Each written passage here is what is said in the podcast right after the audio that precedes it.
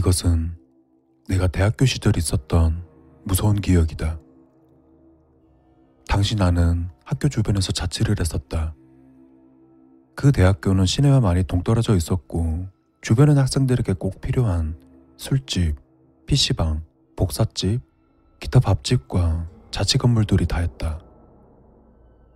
내가 자취하는 곳은 대학교와도 동떨어진 곳이었고 밖과 들 사이로 20분 걸어가야 나오는 집이었다. 내가 살던 건물은 두 개의 쌍둥이 건물이었는데 우리 집은 길이 보이는 쪽이 아닌 건물을 빙 돌아 그 반대쪽 계단을 올라가야 되는 2층이었다. 어느 날 그날은 집에서 혼자 컴퓨터로 공포 영화를 다운받아 본 날이었다. 셔터라는 영화였는데 꽤나 무서웠다. 그리고 영화를 다 보고 나니 어느덧 시간은 새벽 2시 반쯤을 가리키고 있었다.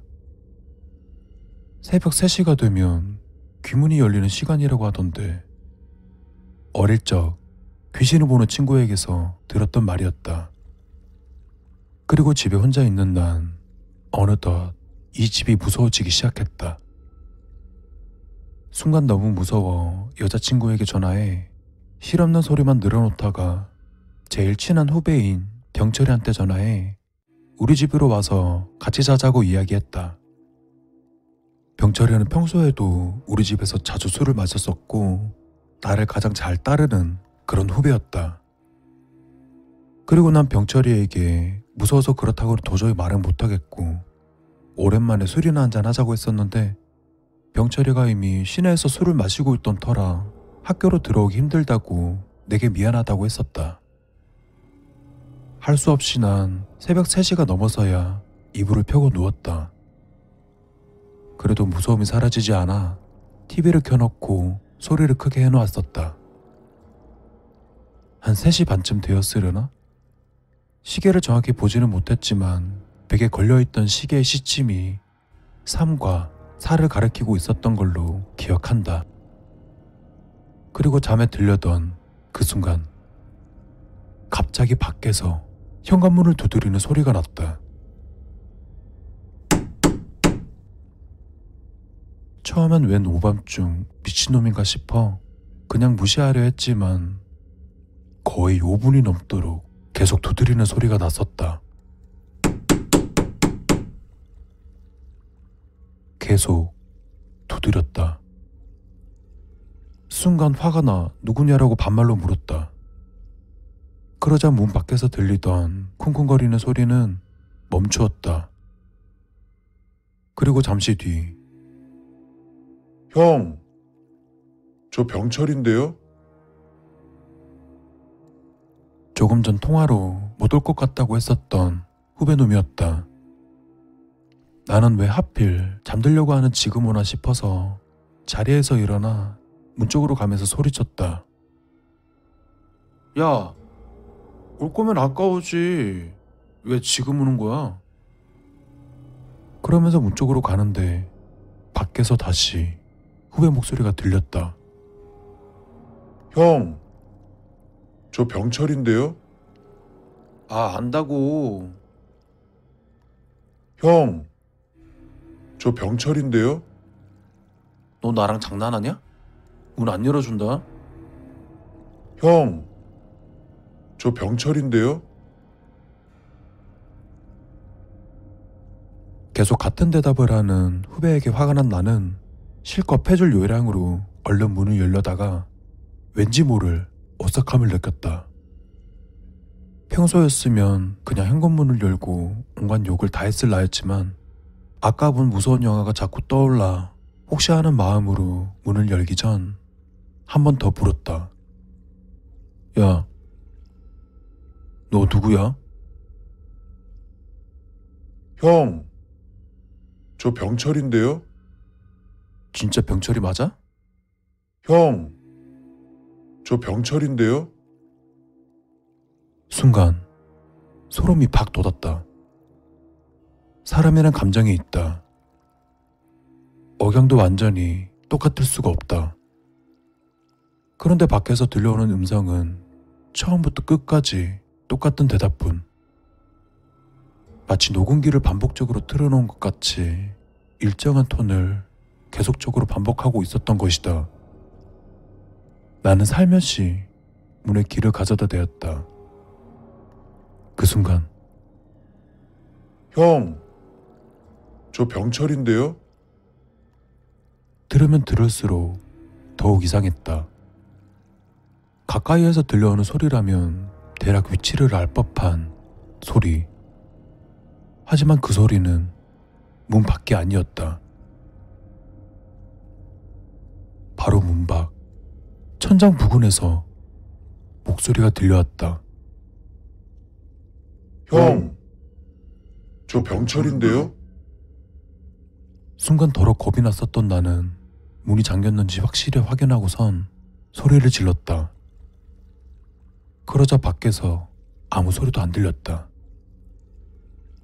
그럼에도 나는 마음이 가라앉지 않아 문의 길을 가까이 대고 소리를 들어보았다. 아무 소리도 안 들렸다. 그냥 복도에 있는 바람 소리만 미세하게 들릴 뿐. 그렇게 10분여간 문에 길을 대고 있던 나는 어느 정도 무서움이 가라앉자 다시 침대로 와서 몸을 뉘었다. 하지만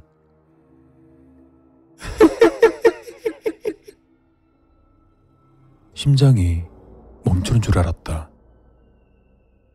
문 밖으로 남잔지 여잔지 분간이 안 되는 웃음소리가 내 귀를 강타했다. 온몸에 돋아나는 소름을 느끼면서 상체만 벌떡 일으키고 현관문 쪽을 뚫어지게 쳐다보았다.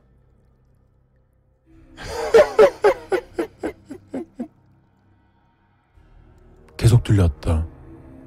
소름 끼치는 그 웃음소리. 그리고 그 소리는 점점 크게 들리는 것 같다. 나는 손을 떨면서 제일 먼저 병철이에게 전화를 했다.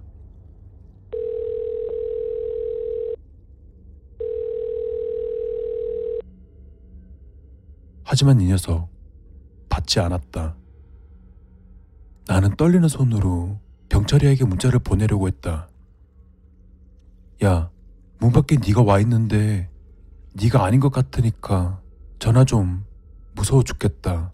이런 형식의 문자를 열댓 개를 연달아 날리고 계속 문을 쳐다보며 점점 극에 달하는 공포를 경험하고 있었다.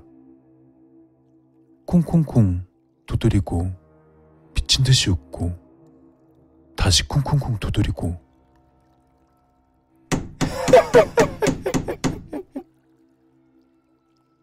그리고 얼마나 지났을까? 공포가 도를 넘으면 미친다고 했다. 그때가 바로 그랬다.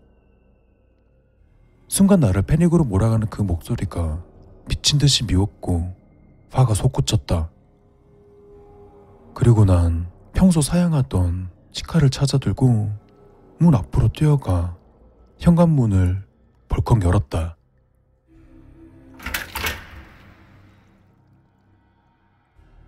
아무도 없었다.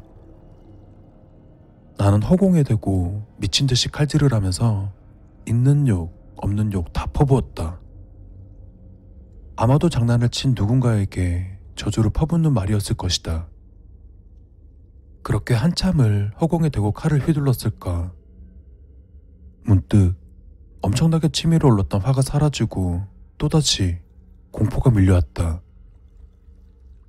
정신을 차리고 주위를 둘러보았다. 하지만 여전히 아무도 없었다.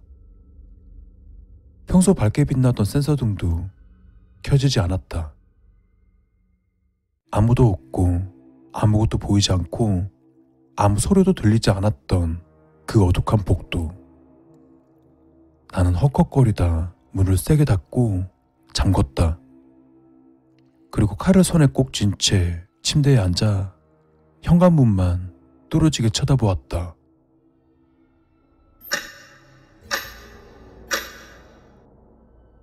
그리고 또 얼마간의 시간이 흐르고 정체 모를 그것이 다시 올 거라는 두려움과 무서움.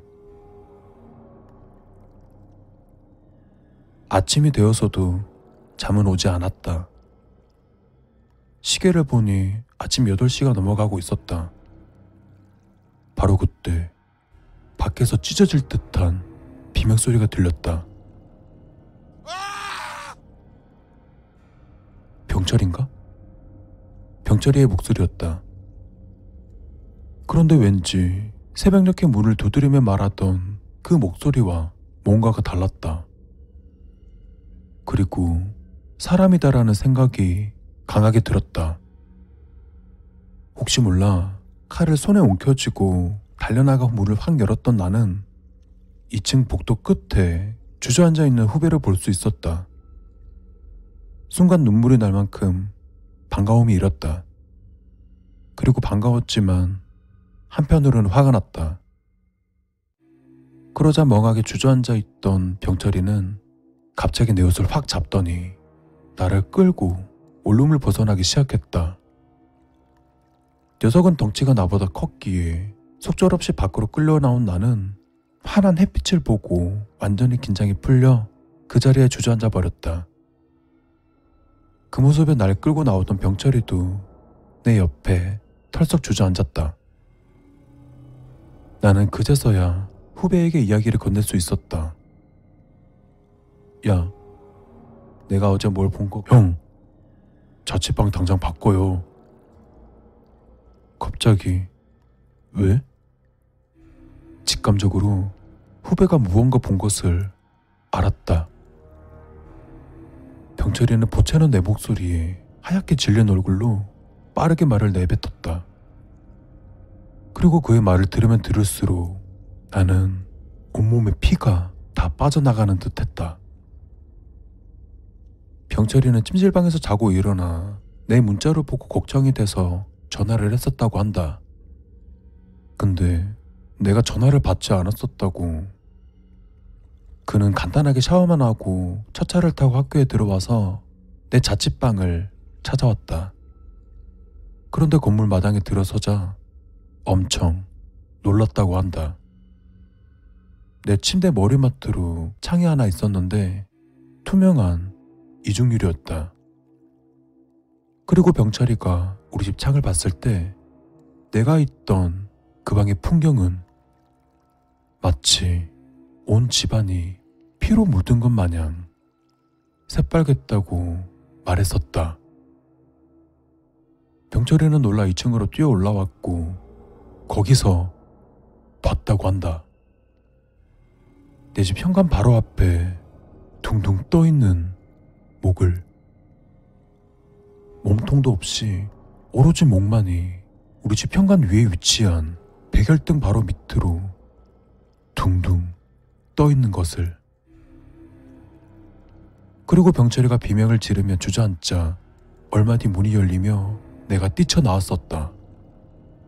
그리고 자신에게 욕하는 나를 멍하게 바라보던 병철이의 시야에는 둥둥 떠 있는 목이 스스로 움직여서 우리 집 안으로 쑥 들어가는 것이 보였었다고. 그리고서 나를 밖으로 끌고 나왔다고 한다. 한동안 자취방 근처엔 얼씬도 하지 못했었다. 그리고 난 병철이 집에서 얼마간 묵게 되었다. 그놈도 자취를 하고 있었는데 자신도 무섭다며 내가 같이 사는 걸 꽤나 반기는 눈치였다. 그렇게 한 달이 넘게 살다가 어느 정도 마음을 정리한 후 친구들 손을 잡고 조심스럽게 내 방으로 돌아와 보았다. 내가 뛰쳐나오기 전 그 모습 그대로였다. 그리고 난 불이 났게 친구가 짐을 싸고 도망치듯 나와서 다른 방을 잡았다. 그때 그건 뭐였을까?